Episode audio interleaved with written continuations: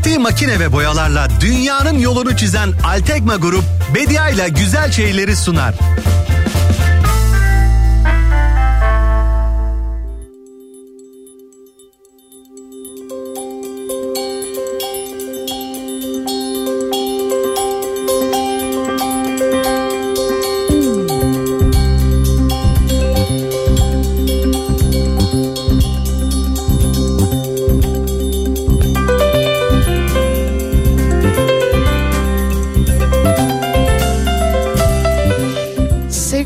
Radyo dinleyicileri 6 Şubat Salı sabahından günaydın. 6 Şubat günü bizim için her günden daha karanlık, her günden daha soğuk, her günden daha kederli. Bundan tam bir yıl önce böyle bir güne başlamıştık. Yayınlarımıza böyle başlamıştık. Sabahın çok erken saatlerinden itibaren sizlere seslenmiştik. Gün şok yaşamıştık. ikinci gün şaşkınlık, sonrasında acı, öfke, yer yer isyan, yer yer sessizlik. Tüm duygularımız aslında iç içe geçmişti. Bir dönüp bakmak istedim. O ilk günkü yayınımıza 6 Şubat 2023 sabahı, pazartesi sabahı biliyorsunuz sömestr tatili vardı son günüydü. o pazartesi günü şöyle seslenmişiz sizlere. Üzerimizdeki şaşkınlığı, ne olup bittiğini anlama çabasını, bir yandan da yayınımızı sürdürmeye çalışmayı, o günü düşünmek, hatırlamak hiçbirimiz için kolay değil. O günün içerisinde kaldığımız birçoğumuzun duygularının karma karışık olduğu ve bir daha hiçbir şeyin aynı olmadığı bir tarih bizim için 6 Şubat 2023 Kahramanmaraş merkezli depremlerde söylenen o ki 50 binin üzerinde insanımızı kaybettik. Bakalım 6 Şubat sabahı 2023'te radyo programı nasıl başlamış? Şöyle bir beraber dinleyelim. Sevgili Kafa Radyo dinleyicileri her sabah burada e, güzel şeylerden bahsediyoruz. Olabildiğince etrafımızda, hayatımızda, gündelik yaşamımızda, ülkemizde, dünyamızda onca karanlık varken güzel şeyleri kendi tarafımıza çekmeye çalışıp güzel şeylerden bahsetmeye çalışıyoruz. Ama bugün öyle bir gün değil maalesef bugün deprem gerçeğine uyandık. Biz yardımlaşmayı çok iyi biliyoruz. Biz yardımlaşma konusunda çok hızlı refleksleri olan bir toplumuz. Ee, elbette bu 7.4'lük deprem e, bizi derinden sarstı. Kahramanmaraş merkezli ama etrafındaki 10 ili de etkisi altına aldı. Sadece o 10 ili değil hepimizi etkisi altına aldı. Şu an yapılan bir son dakika açıklaması var. 7.4'lük depremde can kaybı 284 olarak açıklandı. Ee, 10 ilde de etkisini gösteriyor. Gaziantep'te 80, Kahramanmaraş'ta 70 can kaybımız var. Hayatını kaybedenlere Allah'tan rahmet diliyoruz. Yakınlarına sabır diliyoruz. Arama kurtarma çalışmaları başladı. İnsanlar e, dedim ya hani biz yardımlaşma konusunda çok iyiyiz. E, birbirimize yardım etme konusunda e, asırlardır bunun e, olağanüstü örneklerini gösteriyoruz ama bir konuda çok iyi değiliz. Önlem almak konusunda.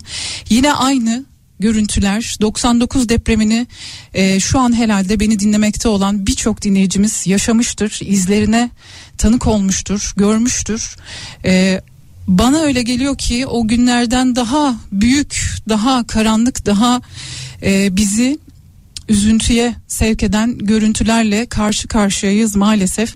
Keşke birazcık önlem almak konusunda birazcık daha özenli olabilsek de bu manzaralar yaşanmıyor olsa saat 7'de başladı yayınımız Nihat Sırdar'la Güçlü Mete ile birlikte ortak yayını sürdürdüler ve şimdi ben sizlerle birlikteyim. Afet bölgelerine mümkün olan en kısa zamanda ulaşmaya çalışıyor yardım ekipleri. E, radyoya gelirken akut araçlarını gördüm. 7, 8 veya 9 tane akut aracı aracı İstanbul'dan yola çıkmıştı. Şu an Türkiye'nin dört bir yanından yardım araçları, e, yardım ekipleri, kimileri hazır bir şekilde hazır olduklarını söyleyerek kimileri de e, çoktan yola çıkmış bir vaziyette e, en kısa sürede yardıma ihtiyacı olanlara destek olmak, yardım etmek üzere yola çıkmış vaziyetteler. Tabii ki karşılaşmadığımız, bilmediğimiz, tanımadığımız tarafları var bu afetin. Dünya çapında yardım çağrısında bulundu ülkemiz. Olması gereken de buydu tabii ki. Bir kırmızı alarm durumu var. Sadece Türkiye'den değil dolayısıyla dünyanın dört bir yanından bu yardım çağrısına yanıtlar geliyor.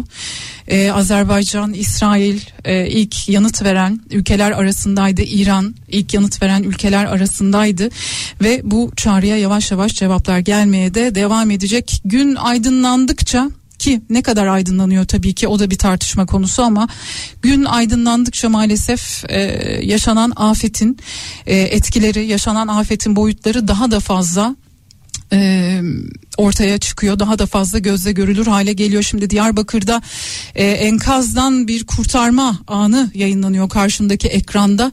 E, insanlar çıplak elleriyle e, hem halk e, hem vatandaş e, canla başla gerçekten ama canla başla. Bir yandan kar yağışının altında yağmur yağışının altında bir yandan soğukla mücadele ederken tanıdıkları tanımadıkları herkese yardım etmek üzere seferber olmuş vaziyetteler. Elbette deneyimleriyle soğukkanlılıklarıyla ve şefkatleriyle e, yardım ekiplerine profesyonel yardım ekiplerine AFAD çalışanlarına AKUT çalışanlarına yerel yönetimlere e, buradan bir kere daha hem kolay gelsin dilerim hem de onların işlerini kolaylaştırmak birazcık bizim elimizde yapabileceğimiz şeyler var. Sosyal medyada ciddi bir bilgi kirliliği var.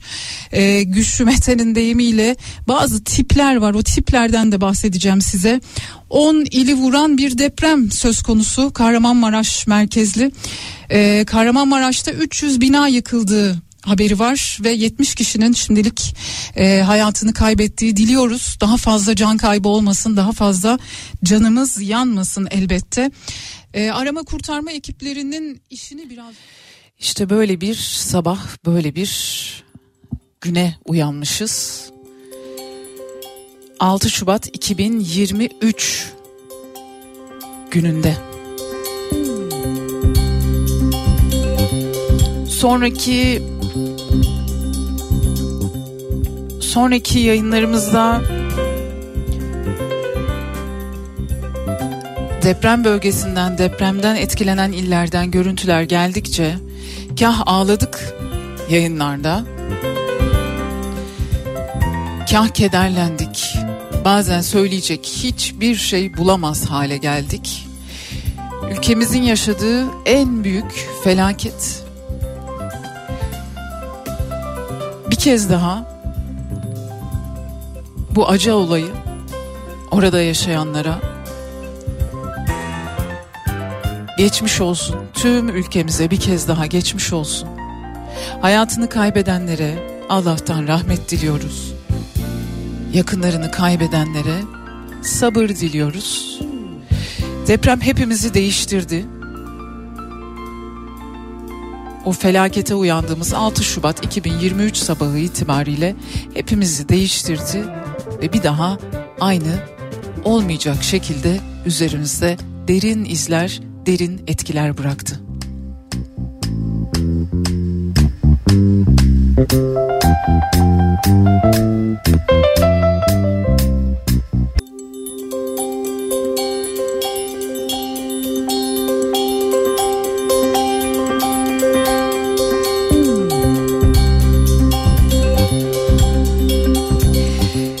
Kafa Radyo dinleyicileri,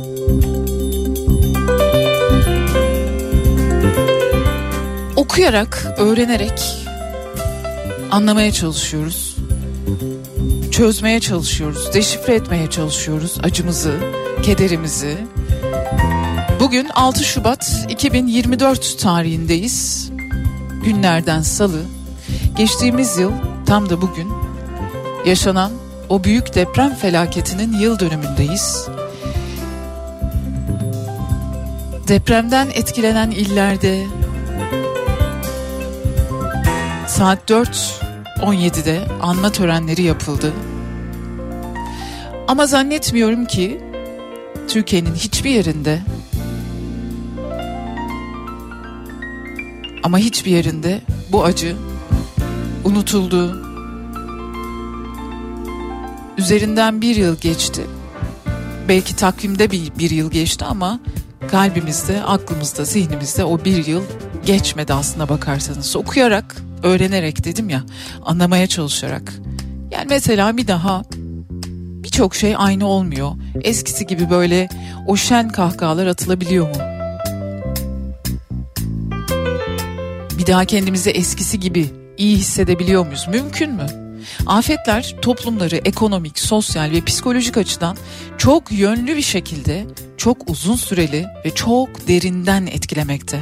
Depremden sağ kurtulanlar, yakınlarını kaybedenler, arama kurtarma çalışmalarına katılanlar, uzaktan bu süreci görenler, tanık olanlar, yaşayanlar. Hepimiz bir bütünüz. Hepimiz bu bütünün bir parçasıyız ve bir bakıma aslında vardıysa, kalmıştıysa eğer o bütünün içinden, o ahengin içinden kocaman bir parça koptu. O parça hepimizden koptu, gitti. Yani kapıları çalıp nasılsınız demekle yetmeyecek, geçmeyecek bir süreç bu. Biz unuttuk mu? Unutmadık. Neleri neleri unutmadık? Birçok şeyi unutmadık. O depremin yaşandığı ilk günlerde ve onu takip eden günlerde yaşadıklarımızı, duygularımızı, bize yaşatılanları, bize söylenenleri, işittiğimiz azarları, geç kalınan yerleri, neden geç kalındığını bunların hiçbirini unutmadık. O unutmadığımız şeyleri sayarak tekrar tekrar kendi içimde sayıyorum ben zaman zaman. Ama şimdi tekrar tekrar sayarak sizi de üzmemem lazım diye düşünüyorum.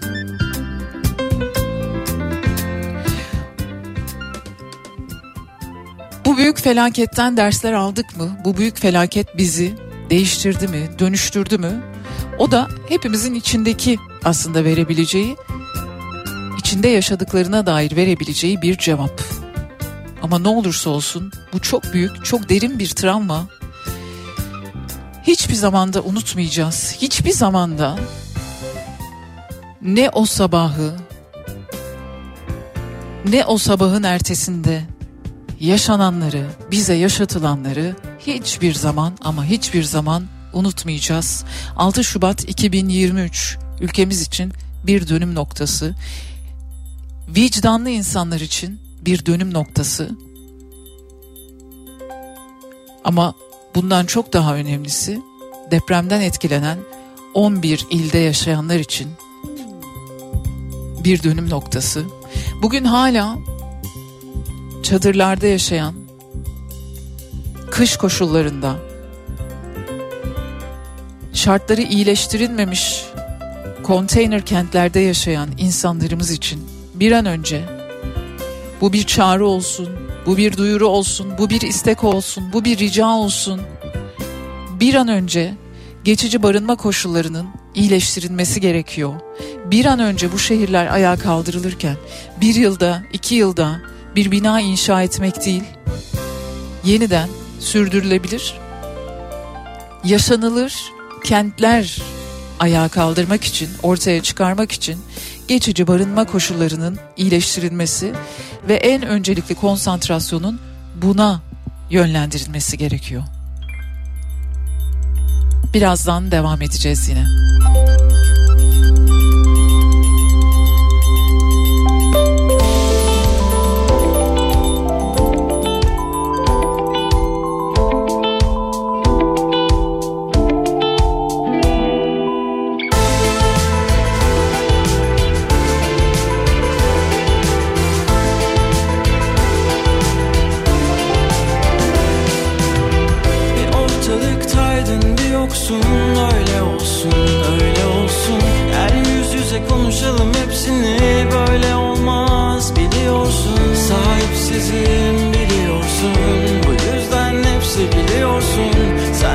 Yapamam Yalnız kalamam mutlu olamam sanıyorsun?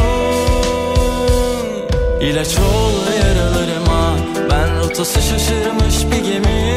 Gel güneş ol zifiri karanlığa Pusulam sensin deniz fenerim İlaç ol yaralarıma Ben rotası şaşırmış bir gemi. Gel güneş ol zifiri karanlığa Pusulam sensin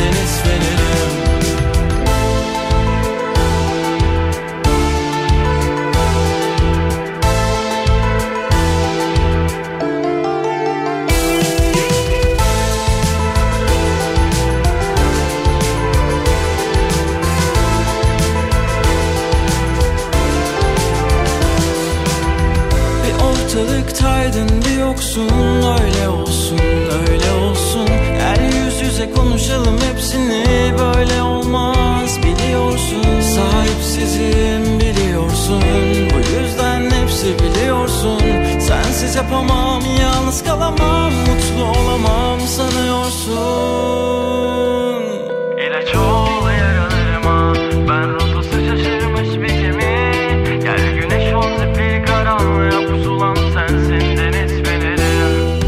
İlaç ol yaralarıma. Ben rotası şaşırmış bir gemi. Gel güneş ol zifiri karanlığa. Pusulam sensin deniz fenerim. İlaç ol yaralarıma. Ben rotası şaşırmış bir gemi. Gel güneş ol zifiri karanlığa. Pusulam sensin deniz fenerim. İlaç ol yaralarıma. Ben rotası şaşırmış bir gemi. Gel güneş ol zifiri karanlığa. Pusulam sensin deniz fenerim Gel güneş ol zifiri karanlığa Pusulam sensin deniz fenerim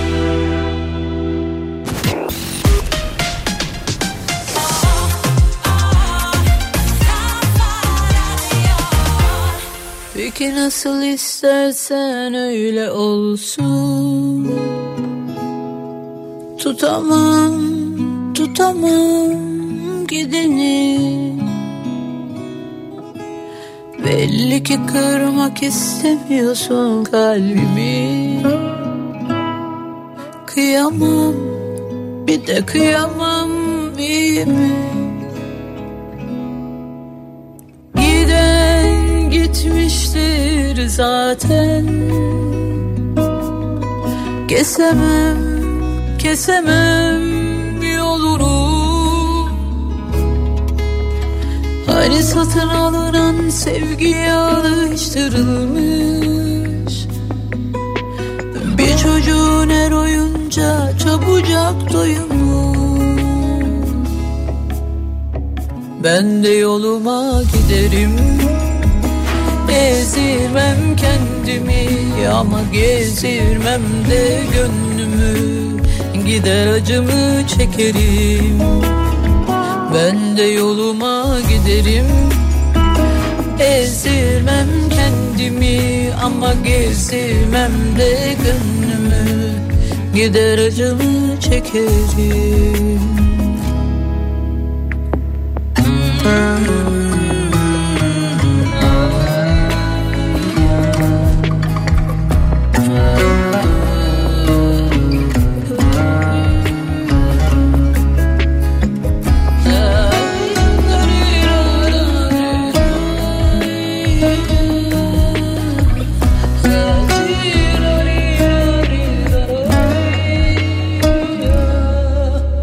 Beni özle isterim beni çok özle. Üzül, üzül bir süre. En azından ince bir kabuk bağlasın. Azıcık eşitlik sağlasın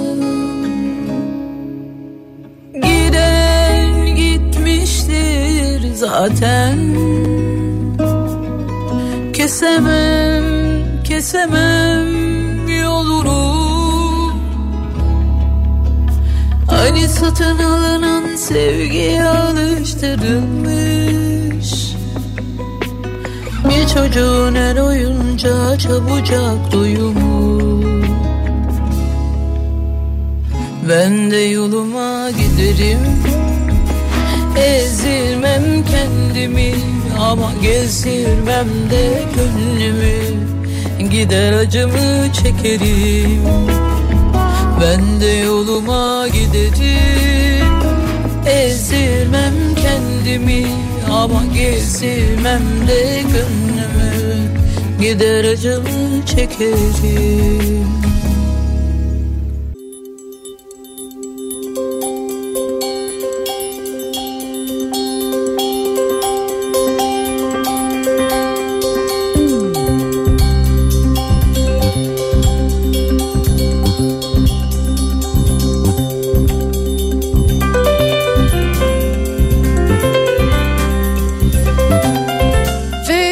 ediyoruz.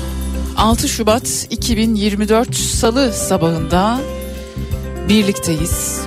Genelde beni böyle cıvıl cıvıl duymaya alışkınsınız. Güzel şeylerden bahsetmeyelim mi? Hiç mi güzel bir şey olmuyor canım bu hayatta diye sormama alışkınsınız. Bugün öyle bir gün değil. Bugün yaşadığımız en büyük felaketin yıl dönümü. Deprem hepimizi değiştirdi, dönüştürdü savaşlardaki yıkımla mukayese ediliyor. Atom bombasının etkisiyle oluşan yıkımla mukayese ediliyor. Yaşanan bu afet. Etkisi bu denli hissedilen bir afetten söz ediyoruz. Sadece bugün de değil her günde de yaşıyoruz. Bu en büyük felaketin ardından bir o kadar büyük dayanışma örneklerinden birini gösterdik toplum olarak. Kimi evindeki iki yorganından birini verdi, Kimi yemek yaptı, kimi mont dikti, kimi çoraplarını, oyuncaklarını paylaştı.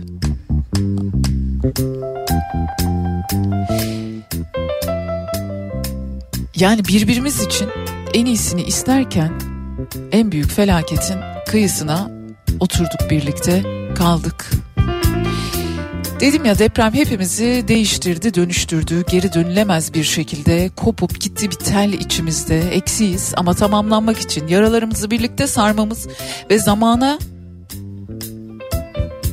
doğru bir çalışmaya ihtiyaç duyduğumuz bir yerdeyiz. Ben kendi adıma depremin hemen ertesinde gerçekleştirdiğim yayınlar sonrasında deprem bölgesinde 11 ilin olduğu yerlerde takip ettiğim birçok konu oldu. Takip ettiğim insanlar oldu. Ve sonunda tamamen gönüllülük esasıyla çalışılan bir sivil inisiyatifinde bir parçası oldum. Ortak Akıl Antakya platformu Güçlü Mete de bugün bu platformun kurucularından Profesör Doktor Ece Ceylan Baba'yla bir röportaj gerçekleştirdi Güçlü Mete kripto odasında.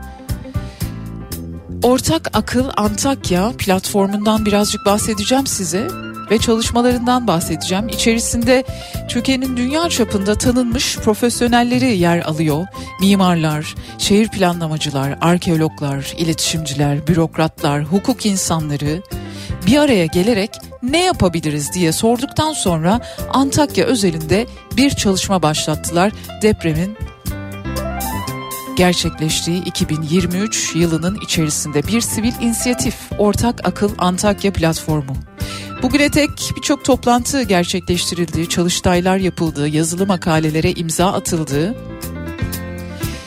Ve son olarak da bir rapor yayınlandı. Bu raporun çok önemli noktaları var, çok önemli soruları var. Birazdan onlardan da bahsedeceğim size. İçerisinde olmaktan, birlikte öğrenmekten, onlarla birlikte öğrenmekten de büyük bir mutluluk duyuyorum. Ortak Akıl Antakya platformunun raporu nedir? İçerisinde neler sormaktadır, neler söylemektedir? Bakalım birlikte.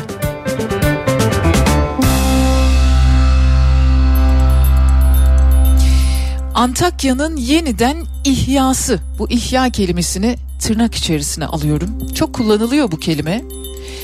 Raporun başlığına taşınmasının sebebi de aslında ihya kelimesini de sorgulamak. Antakya'nın yeniden ihyası için yürütülen planlama ve imar faaliyetlerine dair kısa bir değerlendirme başlığı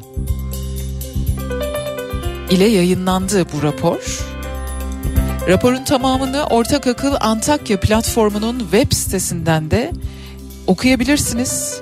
Eğer böyle raporlara, makalelere meraklıysanız açıp okuyabilirsiniz. ortakatılantakya.com adresinden bu raporun tamamına ulaşabilirsiniz. 6-20 Şubat 2023 tarihli Kahramanmaraş ve Samandağ depremleri sonrası büyük yıkıma uğrayan şehirlerimizin yerel halkın da katılımcı olacağı sağlıklı bir planlama izlenerek tarihi ve kültürel doku göz önüne alınarak nasıl yeniden canlandırılabileceğine dair önemli sorular ve öneriler yer alıyor bu raporun içerisinde bu titizlikle hazırlanmış raporun içerisinde. Bir sivil platform olarak çalışmalarına başlayan ve Temmuz 2023'te dernek haline gelen Ortak Akıl Antakya platformunun hazırladığı bu raporda bakalım neler var.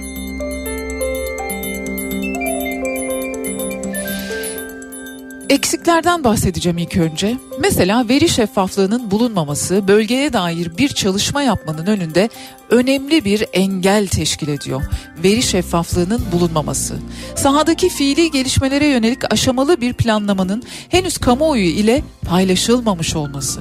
Altyapı ve ulaşım ile ilgili kararların ve yatırım programlarının henüz açıklanmamış olması. Güncel incelemeler, zemin koşulları ve yeniden ayağa kaldırılma sürecinde başvurulacak inşaat yöntemleri henüz paylaşılmadı. Bölgede ekonomik faaliyetin yeniden canlanması için nasıl bir yol izlenecek mesela bilinmiyor. Kamunun genel yaklaşımı, kurumsal ve sivil organizasyon yapısıyla koordinasyonsuzluk ve iletişim eksikliği yaşanmasına neden oluyor. Pilot proje olarak sunulan öneride hız bölgenin sürdürülebilir bir şekilde ayağa kaldırılmasının önüne geçiyor.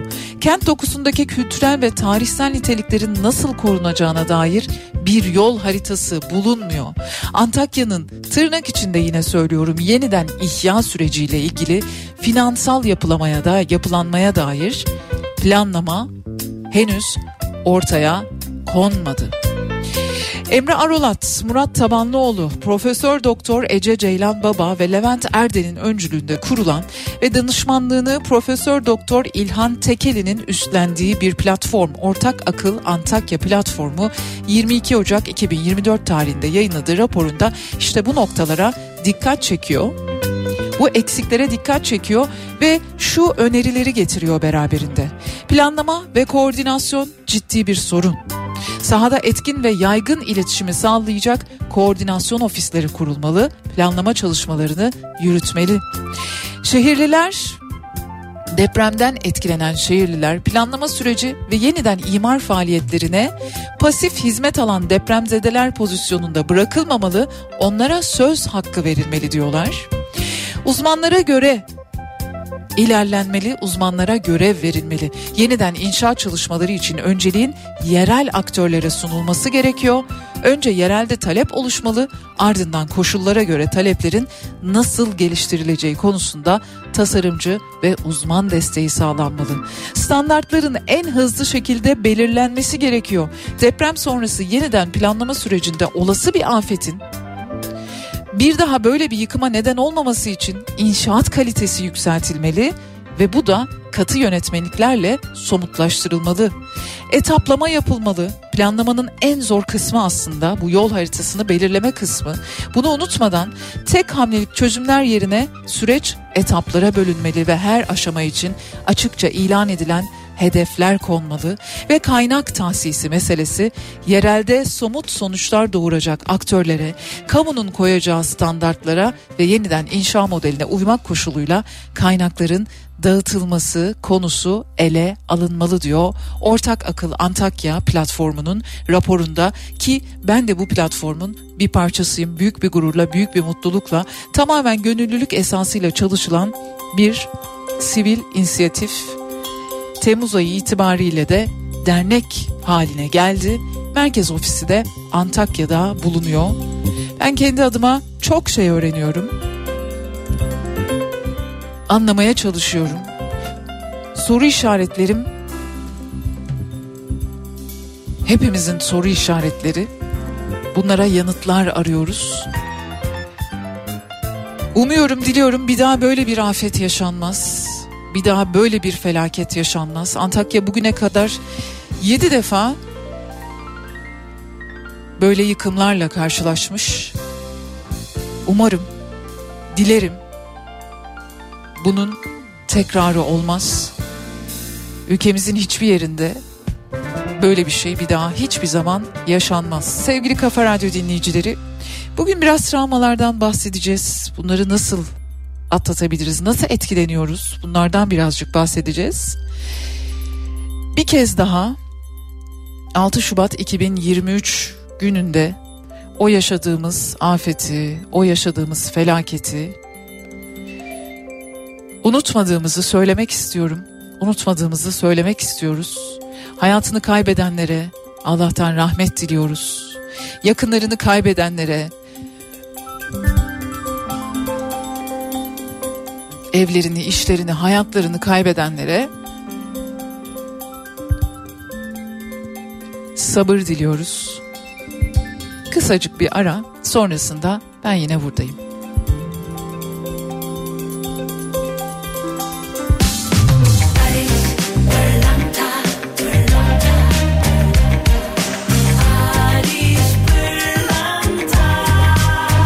Ariş Pırlanta günün şarkısını sunar. Barış Pırlanta Ya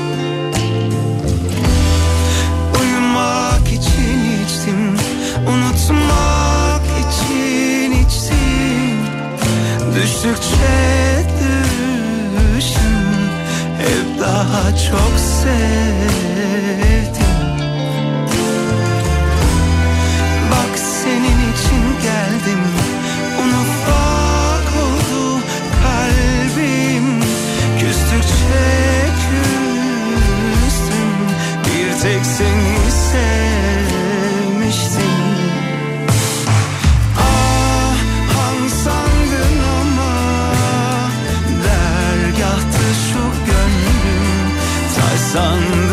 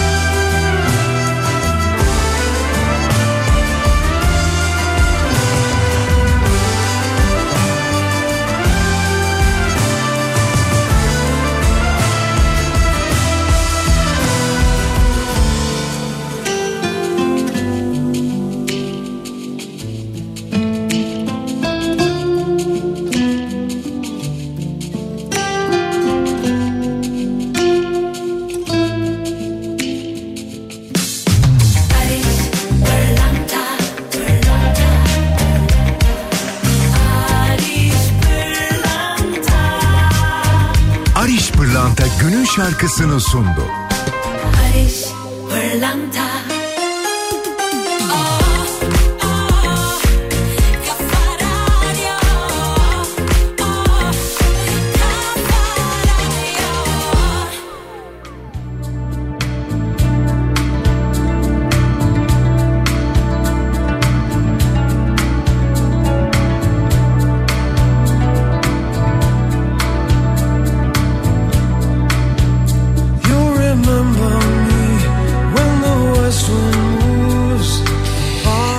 Kafa Radyo dinleyicileri 6 Şubat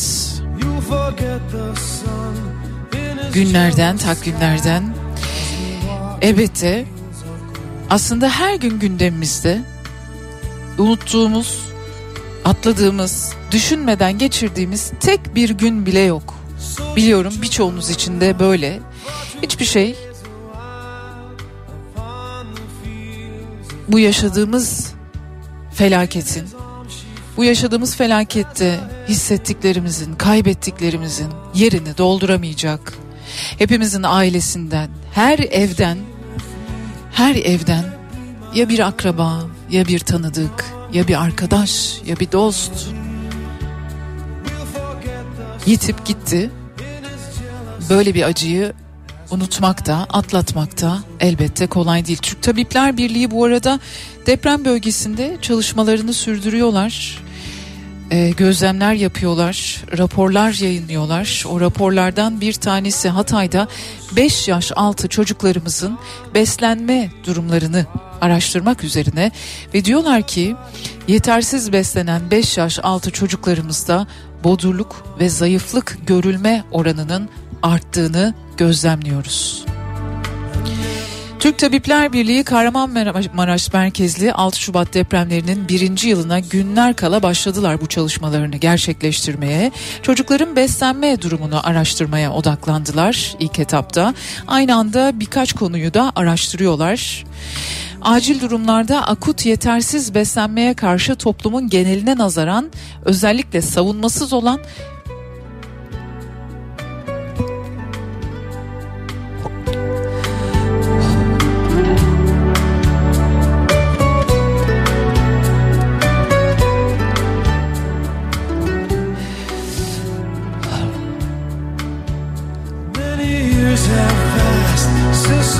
summer days among the fields of barley. See the children ve genellikle yetersiz beslenmenin Aha, özür diliyorum bir saniye.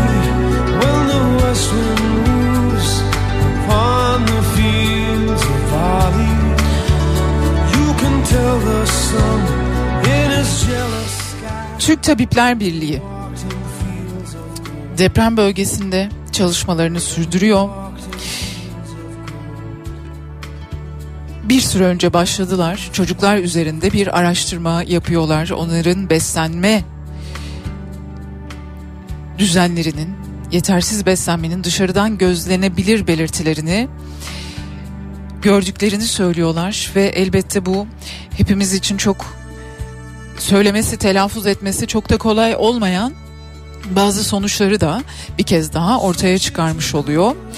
Antakya, Defne ve Samandağ ilçelerinde sosyoekonomik koşulları farklı ailelerden 600'e yakın ço- çocuğu gözlemlediler ve bu araştırmadan elde ettikleri bulgulara göre çocuklarımız yetersiz besleniyor. Yetersiz beslenen 5-6 yaş çocuklarda da bodurluk ve zayıflık görülüyor. Ortak mutfak kullanıldığını, markete erişimin sınırlı olduğunu, kentlerde, konteyner kentlerde çoğunlukla 4-5 ailenin kullandığı ortak mutfakların bulunduğuna dikkat çekiliyor raporda. Çadırların yakınında market, manav olmadığına, ulaşım problemi yaşandığına dikkat çekiliyor. Ailelerin gıda alırken maddi durumu göz önünde bulundurduklarına ve bunun da çocuk açısından gıda çeşitliliği ve gıda güvenliğini azalttığına Konteyner kentlerin bir kısmında hanelere 3000 TL bakiyeli AFAD kart verildiği ancak bu kartın da her haneye verilmediğini söylüyorlar Türk Tabipler Birliği. Bu nedenle de güvensizlik yaşandığını ifade etmişler. Ve yine yaptıkları bu çalışmada ailelerin dörtte üçünden fazlasının güvenceli bir işi olmadığına, yarısından fazlasının düzenli gelire, gelire sahip olmadığına, ailelerin yüzde 10.3'ünün kendine ait mutfağının olmadığına, sadece üçte birinin gıdaya düzenli erişimi bulunduğuna, üçte birinin uygun gıda saklama koşullarına sahip olmadığına dikkat çekiyorlar. Türk Tabipler Birliği'nin raporunu okumanızı tavsiye ederim. Bu çalışmayı sürdürecekler tabii ki. Daha fazla insanla görüşerek depremin birinci yılında burada sağlık açısından nasıl bir ortam olduğunu bizlere aktaracaklar, raporlarında yayınlayacaklar.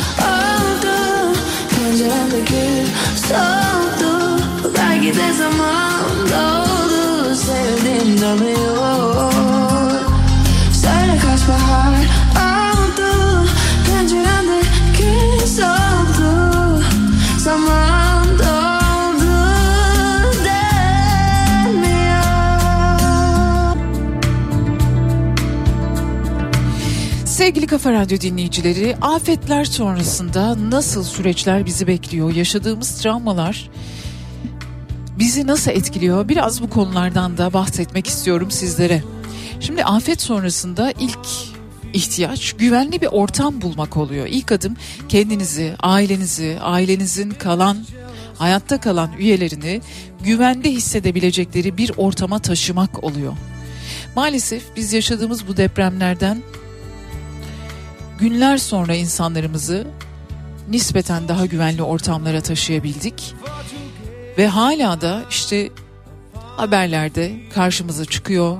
Konteyner kentte, çadır yerleşmelerinde yangın çıktığı oluyor, su bastığı oluyor. Yani hala tam anlamıyla güvenli, temiz su, hijyen koşulları, hala bu güvenli ortama sahip olamayan birçok insanımız var. Temel ihtiyaçların karşılanması nedir onlar? Yiyecek, su, barınma, tıbbi yardım gibi temel ihtiyaçların karşılanması çok öncelikli oluyor. Afetlerden hemen sonra öncelikli olarak bunlara ihtiyaç duyuyoruz. Bu travma sonrası toparlanma sürecinde zihinsel enerjinin diğer iyileşme çabalarına yönlendirilmesine de böylelikle ancak olanak tanılabiliyor. Duyguları ifade etme. Hani hatırlar mısınız? Geçtiğimiz yıl bugünlerde konuşuyorduk. Profesör Doktor Arif Verimli hocamız yayınlarımıza bağlanıyordu. Birçok hocamız sağ olsunlar yayınlarımıza bağlantılar, anlattılar. Kendi acınızı başkalarının acılarını paylaşıyorum diye daha ön plana çıkarmaya çalışmayın. Bir depremzedeyle nasıl sohbet etmeniz gerekiyor, ne sormanız ne sormamanız gerekiyor noktasında da birçok paylaşım yapmıştık. Yaşananları ifade etmek duygusal iyileşmenin önemli bir parçası konuşarak olabilir, yazarak olabilir, sanatsal ifade yollarıyla olabilir ama duygularını paylaşmak insanların bir konuyu, bir meseleyi, bir olayı işlemelerine ve anlamlandırmalarına yardımcı olmaktaymış. İnsanlarımızın duygularını ifade etmelerine ne kadar olanak tanındı, ne kadar imkan verildi. Ne bileyim işte internet bantlarının daraltıldığı da geliyor aklıma birçok şey geliyor dedim ya neleri neleri unutmadık. Sosyal destek sistemi yine böyle büyük afetlerden sonra ihtiyaç duyulan konular arasında aile, arkadaşlar ve topluluk destek gruplarından alınan destekler travma sonrası dönemde büyük bir önem taşıyor. Diğer insanlarla bağlantıda olmak, yalnızlık hissini azaltmaya ve dayanıklılığı artırmaya neden oluyor ki bu çok önemli. Rutinlere geri dönebilmek işte okuldur, iştir, her gün yaptığınız hatta birçoğunu yaptığınızın bile farkında olmadığınız rutinleriniz vardır hayatta. İşte o rutinlere böyle büyük afetlerden sonra mümkün olduğunca hızlı bir şekilde geri dönebilmek normalleşme hissini hissini teşvik ediyor ve kontrol duygusunu, hayatımın kontrolü bende duygusunu geri kazandırıyormuş bizlere.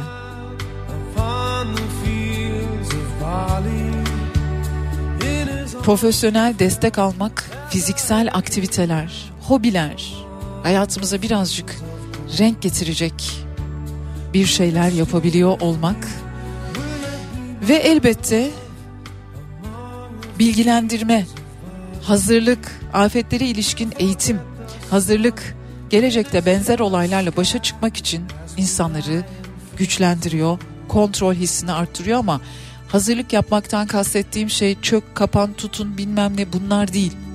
Bunu farkında olarak okullardan, ilkokullardan başlayarak birbirimize bu konuda öğrendiğimiz bilgileri paylaşarak, paniğe yönlendirerek değil, öğrendiklerimizi, deneyimlerimizi birbirimize anlatarak, aktararak farkında olmak en azından düşüncelerde de olsa hazırlık yapmak. Bu arada depremin yaşandığı bölgede artçı sarsıntılar ve depremler devam ediyor.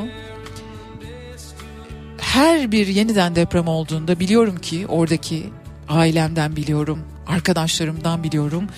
Tekrar aynı duygular, tekrar aynı hisler başa sarıyor. Aynı kayıplar, yitirilenler yeniden yeniden akla geliyor. İşte bu yüzden hayatı normalle çevirmeye çalışmak için bu saydığım aşamaları birlikte kat etmemiz lazım, anlamamız, öğrenmemiz lazım.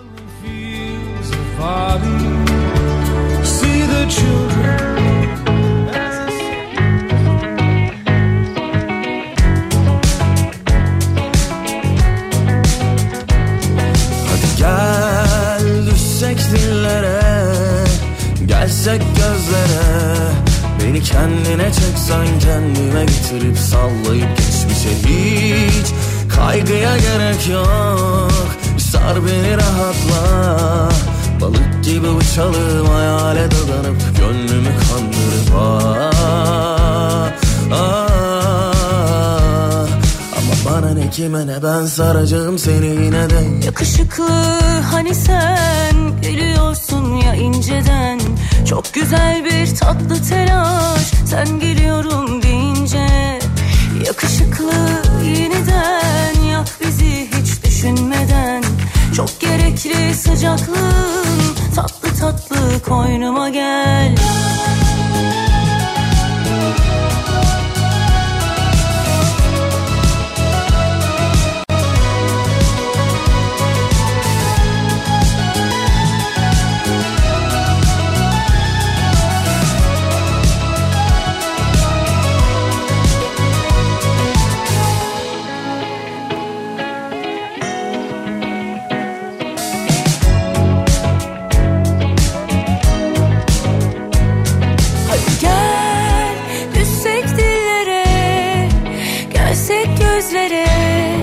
Beni kendine çeksen kendime getirip sallayıp geçmişi. Hiç kaygıya gerek yok.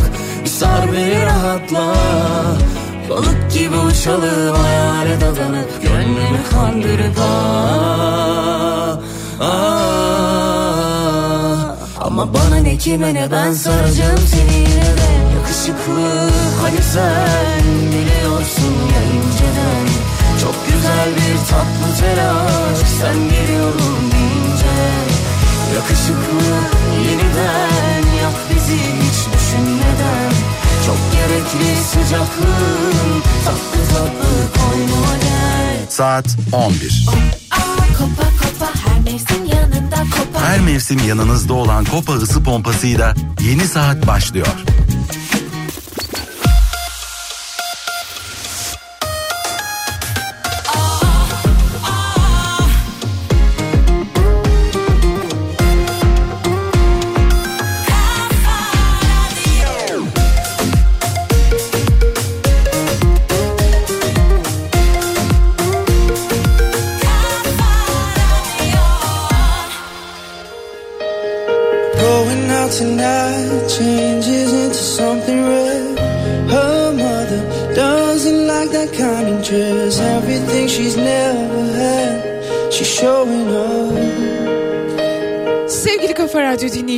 Devam ediyoruz. Bugün 6 Şubat 2024 yaşadığımız o büyük felaketin yıl dönümü.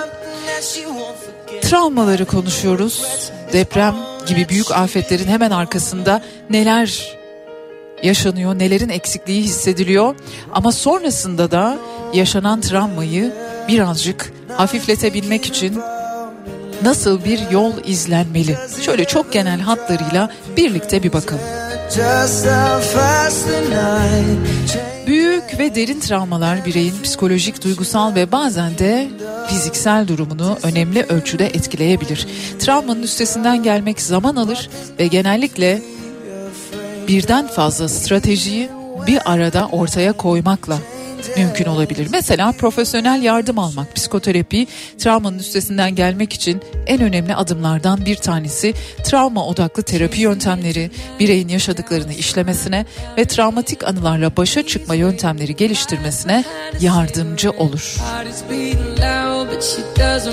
Tabii bunun başka bir takım destekleyici teknikleri, yöntemleri, müdahaleleri var.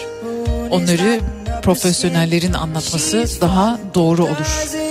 Güvenli bir destek ağı kurmak. Bu çok önemli. Güvenilir arkadaşlar, aile üyeleri, aile üyelerinden ulaşabildikleri varsa tabii ki destek gruplarından oluşan bir ağ. Duygusal ve destek sağlamak adına travma yaşayan kişiye ve kişilere bir deyimle aslında ona güvenli bir çember oluşturup duygusal olarak sarılmak anlamına geliyor ama bu öyle bir felaket ki öyle tanıdıklarımız var ki ailesinin bütün fertlerini kaybetmiş.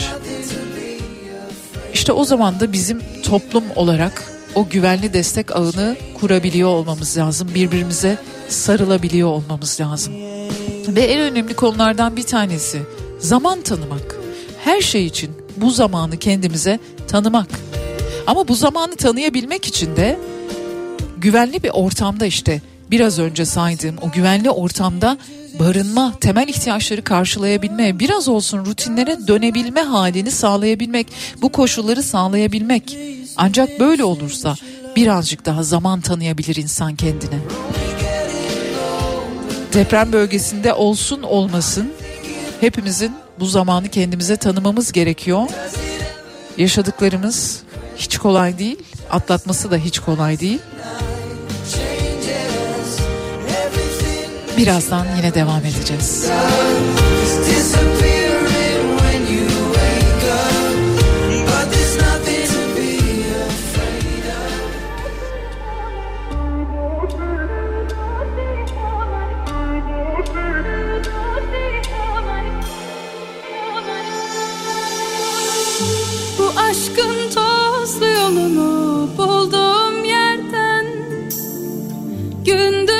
Görmedim. Çaldın benden.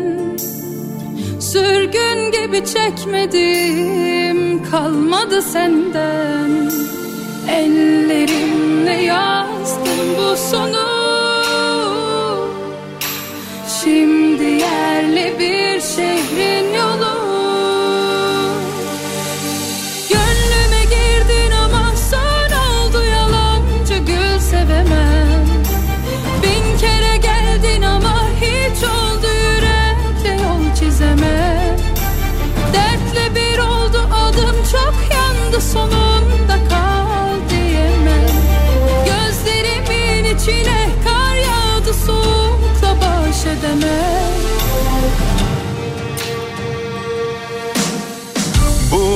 aşkın tozlu yolunu bulduğum yerden.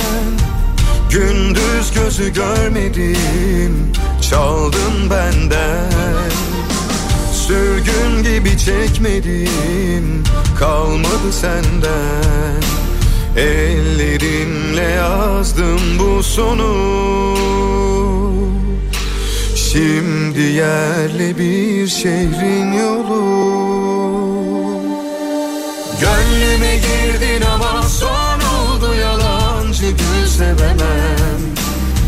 Bin kere geldin ama hiç oldu yürekle yol çizemem. Dertle bir oldum adım çok yandı sonunda kal diyemem. Gözlerimin içine kar yağdı soğukla baş edemem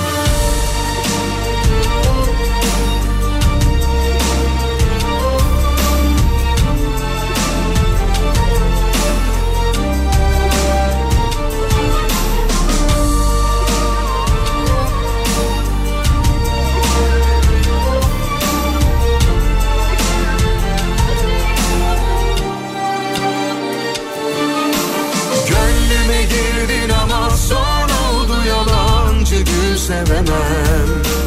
Bin kere geldin ama hiç oldu yürekle yol çizemem.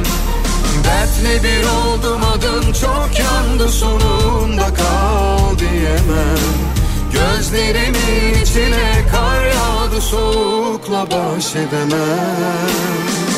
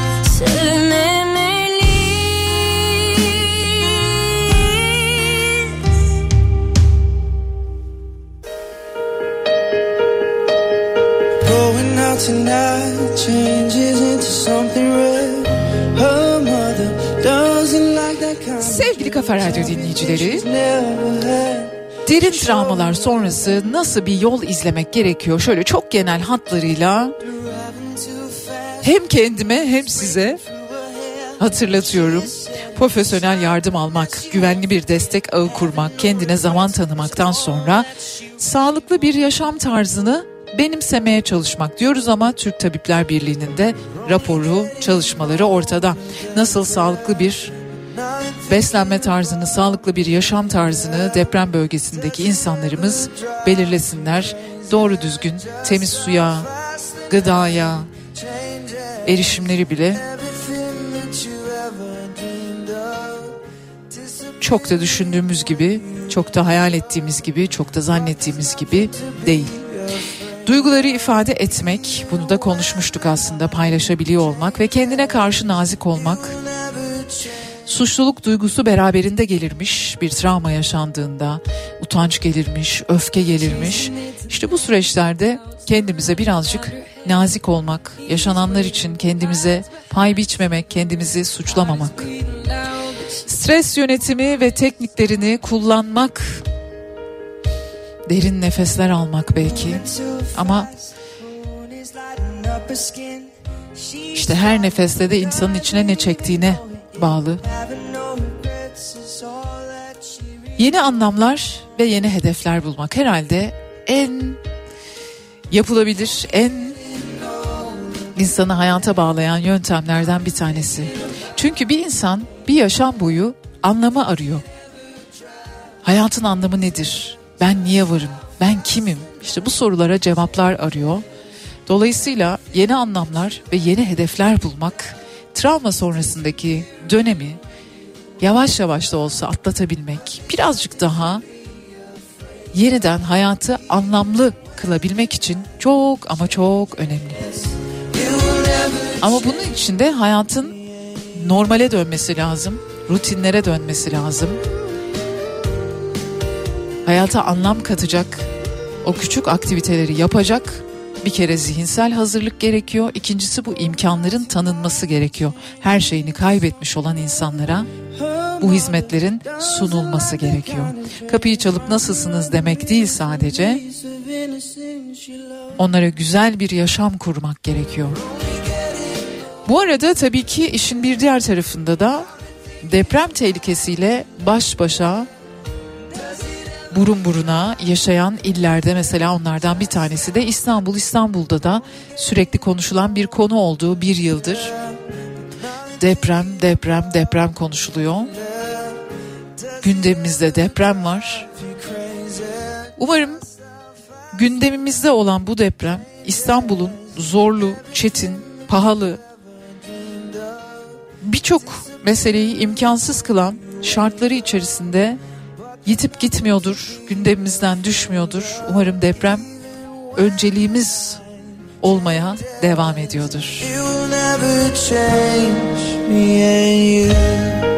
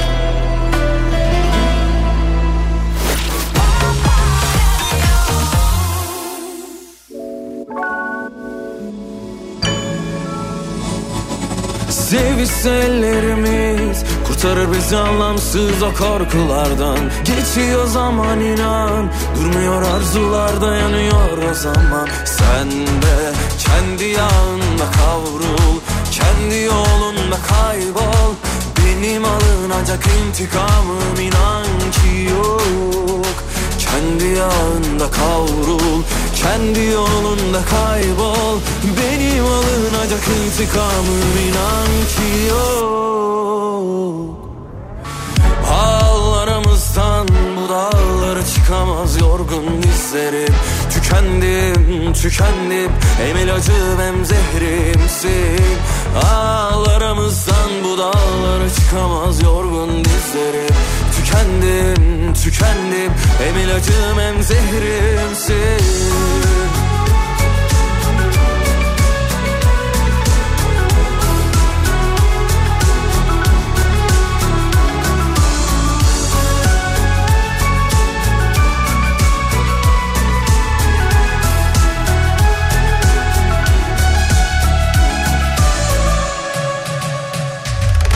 Sevişse ellerimiz Kurtarır bizi anlamsız o korkulardan. Geçiyor zaman inan Durmuyor arzular dayanıyor o zaman. Sen de kendi yağında kavrul Kendi yolunda kaybol. Benim alınacak intikamım inan ki yok. Kendi yağında kavrul Kendi yolunda kaybol. Benim alınacak intikamım inan ki yok.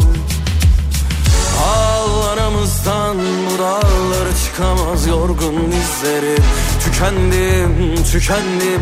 Hem ilacım hem zehrimsin. Ağlarımızdan bu dağlara çıkamaz yorgun dizlerim Tükendim, tükendim. Hem ilacım hem zehrimsin Sevgili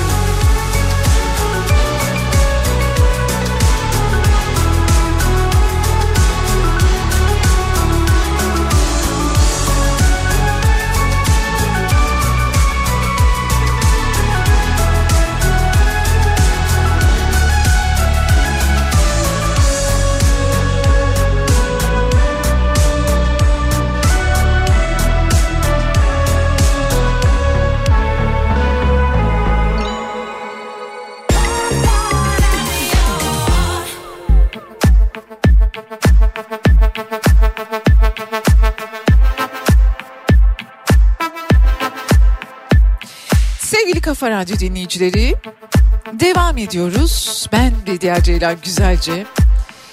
Bugün günlerden salı birazcık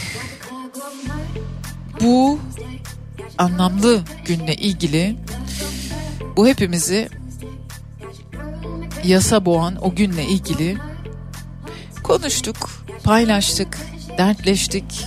Bunu daha konuşmaya, paylaşmaya çok çok devam ediyor olacağız. Çok ilginç bir rekor var. Ondan bahsetmek istiyorum sizlere.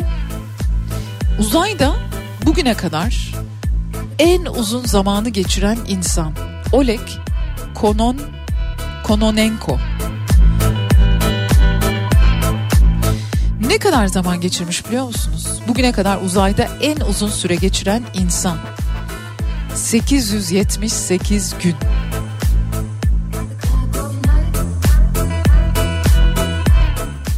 Bilmiyorum.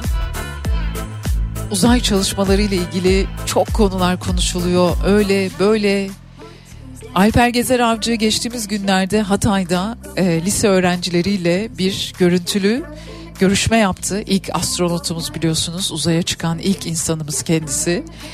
E, görüntülü konuşma yaptı lise öğrencilerinin Hatay'dan lise öğrencilerinin sorularına cevaplar verdi.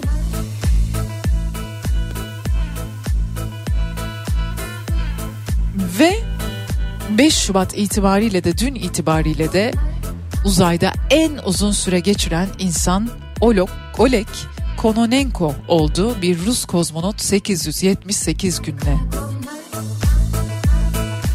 Dünyadaki dertlerimizi, dünyadaki yapmamız gerekenleri de ihmal etmeden dünyanın dışında da ne olduğunu aslında insanlar ilk çağlardan beri yani yıldızları ilk kez gördüğü andan beri merak ediyor.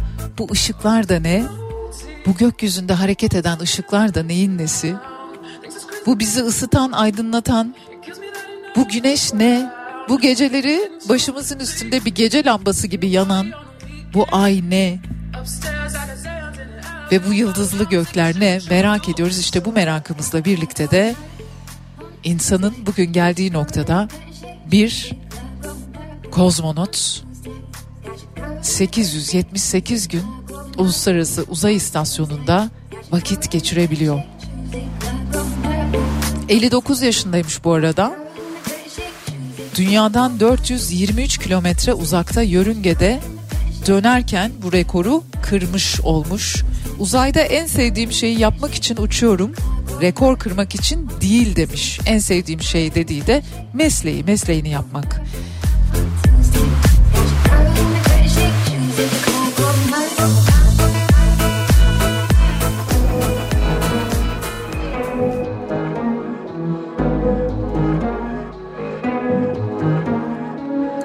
Acıtmaz mı diyorsun Bence sen hiçbir şey bilmiyorsun. Böyle sürer mi sanıyorsun? Her kalbin çıkması var takılıyorsun. Dönemiyorsun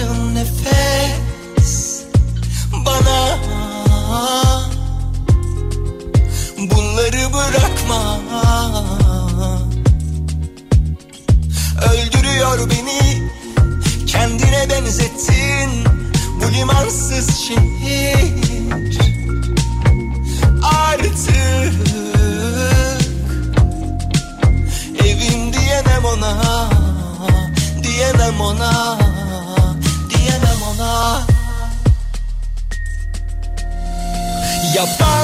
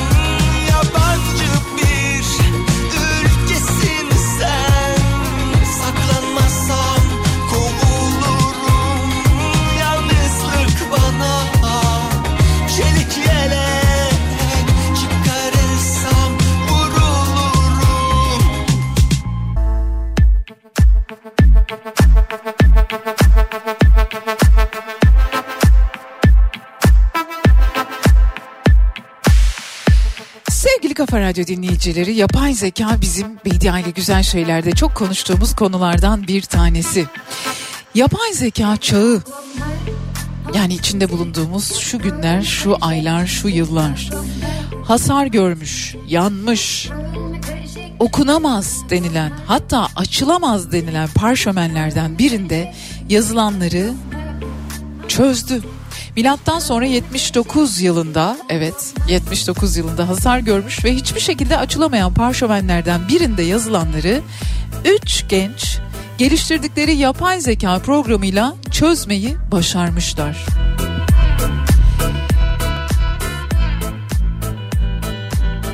Aslında yine yapay zeka ile bir parşömenden sayfa sayfa değil de satır okunduğu, satırlar okunduğuyla ilgili bir haber daha paylaşmıştım sizinle. Ama şimdi bu birazcık daha farklı. Bir Roma evinin kütüphanesinde bulunan yüzlerce papirüs tomarı Milattan sonra 79 yılında Pompei'yi yerle yeksan eden Yanardağ faciasında yanıp kömür haline gelmişti. İşte o kömür haline gelen parşömenlerden bir tanesi üç gencin geliştirdiği yapay zeka çalışmasıyla, uygulamasıyla okunabilir hale gelmiş. Çok yüksek çözünürlüklü BT taramalarından geçirmişler parşömenleri. Bu üç genç.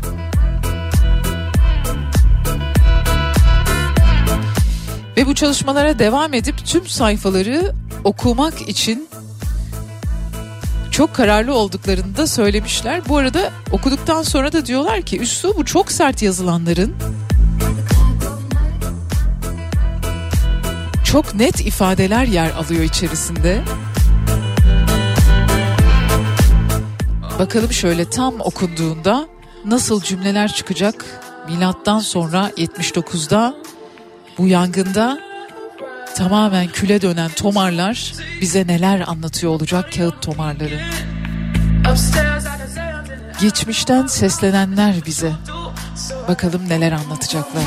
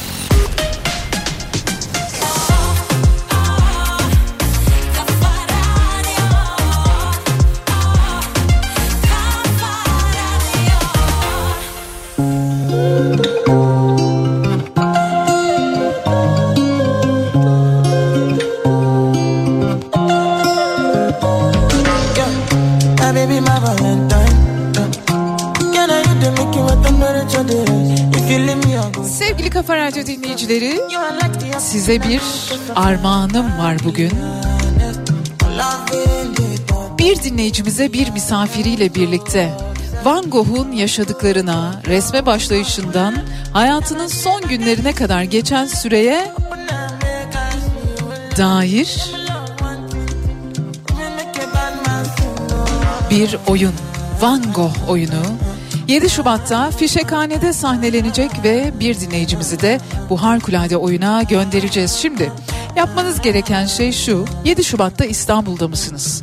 İstanbul'daysanız Fişekhane'de Van Gogh oyununu izlemek ister misiniz? Eğer isterseniz yapmanız gereken şey şu ben giderim Bediacım yazın isim, soyisim ve iletişim bilgilerinizle birlikte Bedia Ceylan Güzelce Instagram adresine mesaj gönderebilirsiniz ya da dilerseniz ben giderim yazdıktan sonra isim, soyisim ve iletişim bilgilerinizle birlikte 0532 172 52 32 WhatsApp hattımıza mesaj gönderebilirsiniz. Van Gogh oyunu 7 Şubat'ta Fişekhane'de sahnelenecek. De bir dinleyicimizi bir misafiriyle birlikte bu güzel oyuna gönderiyoruz.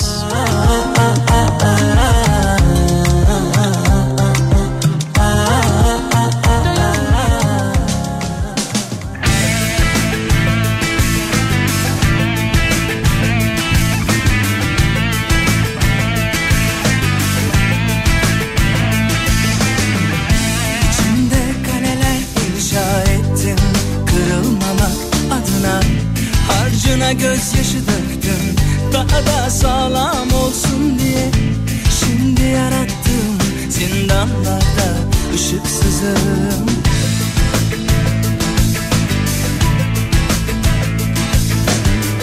Kaçtım kendime saklandım Her küstüğümde vazgeçtim aynalardan Vakitsiz uykularda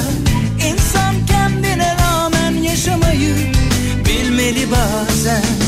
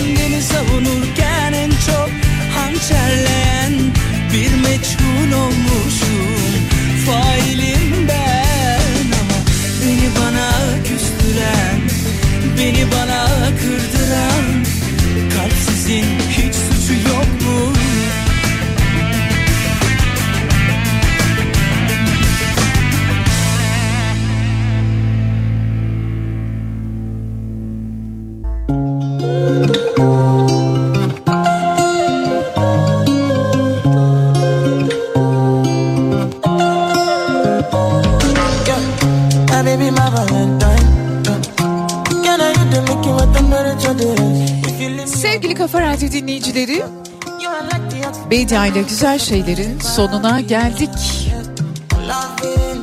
Gitmeden önce İlhan Berk'ten iki dize. Herkes kendi dünyasına daldı.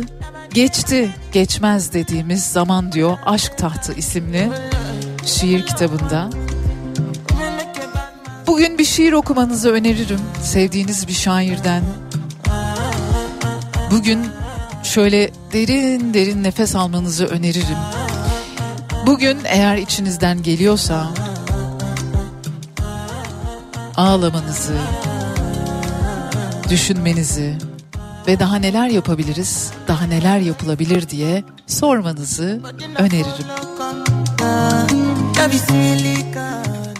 Sizleri çok seviyorum. İyi ki varsınız. Yarın sabah saat 10'da Türkiye'nin en kafa radyosunda ben Bediye Ceylan Güzelce Bediye ile güzel şeylerde yine sizlerle birlikte olacağım. Hoşçakalın.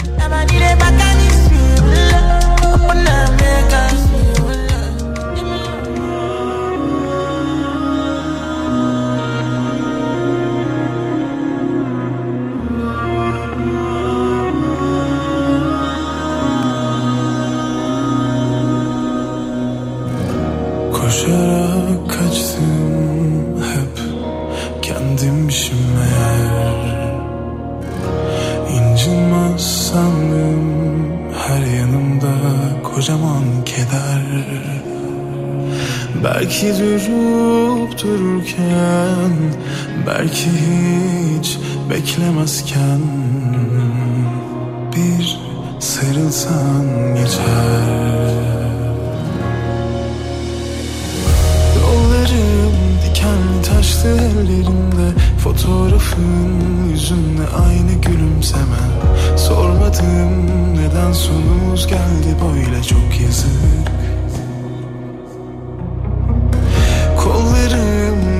sarardı gökyüzünde. Yıldızım ağlarsan düşer ellerine. Korkmadım karanlığınla yüzleşmeye parladım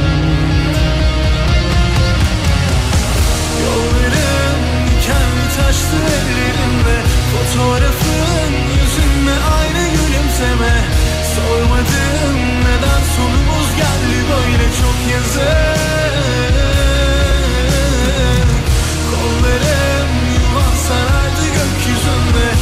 Yıldızım ağlarsan düşer ellerinde Korkmadım karanlığınla yüzleşmeye parladım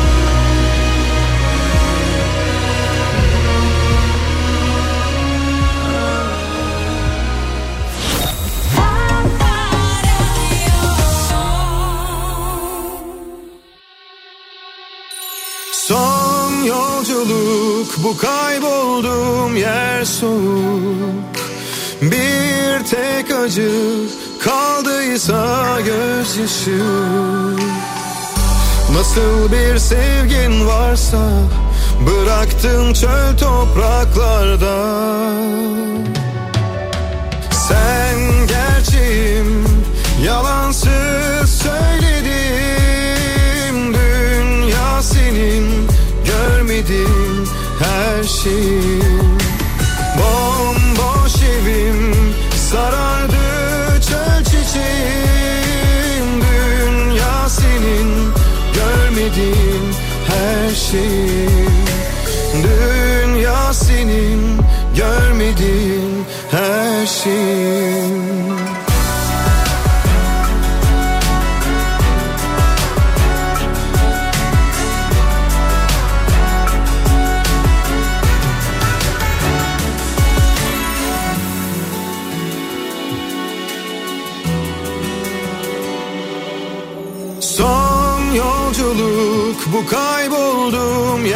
soğuk.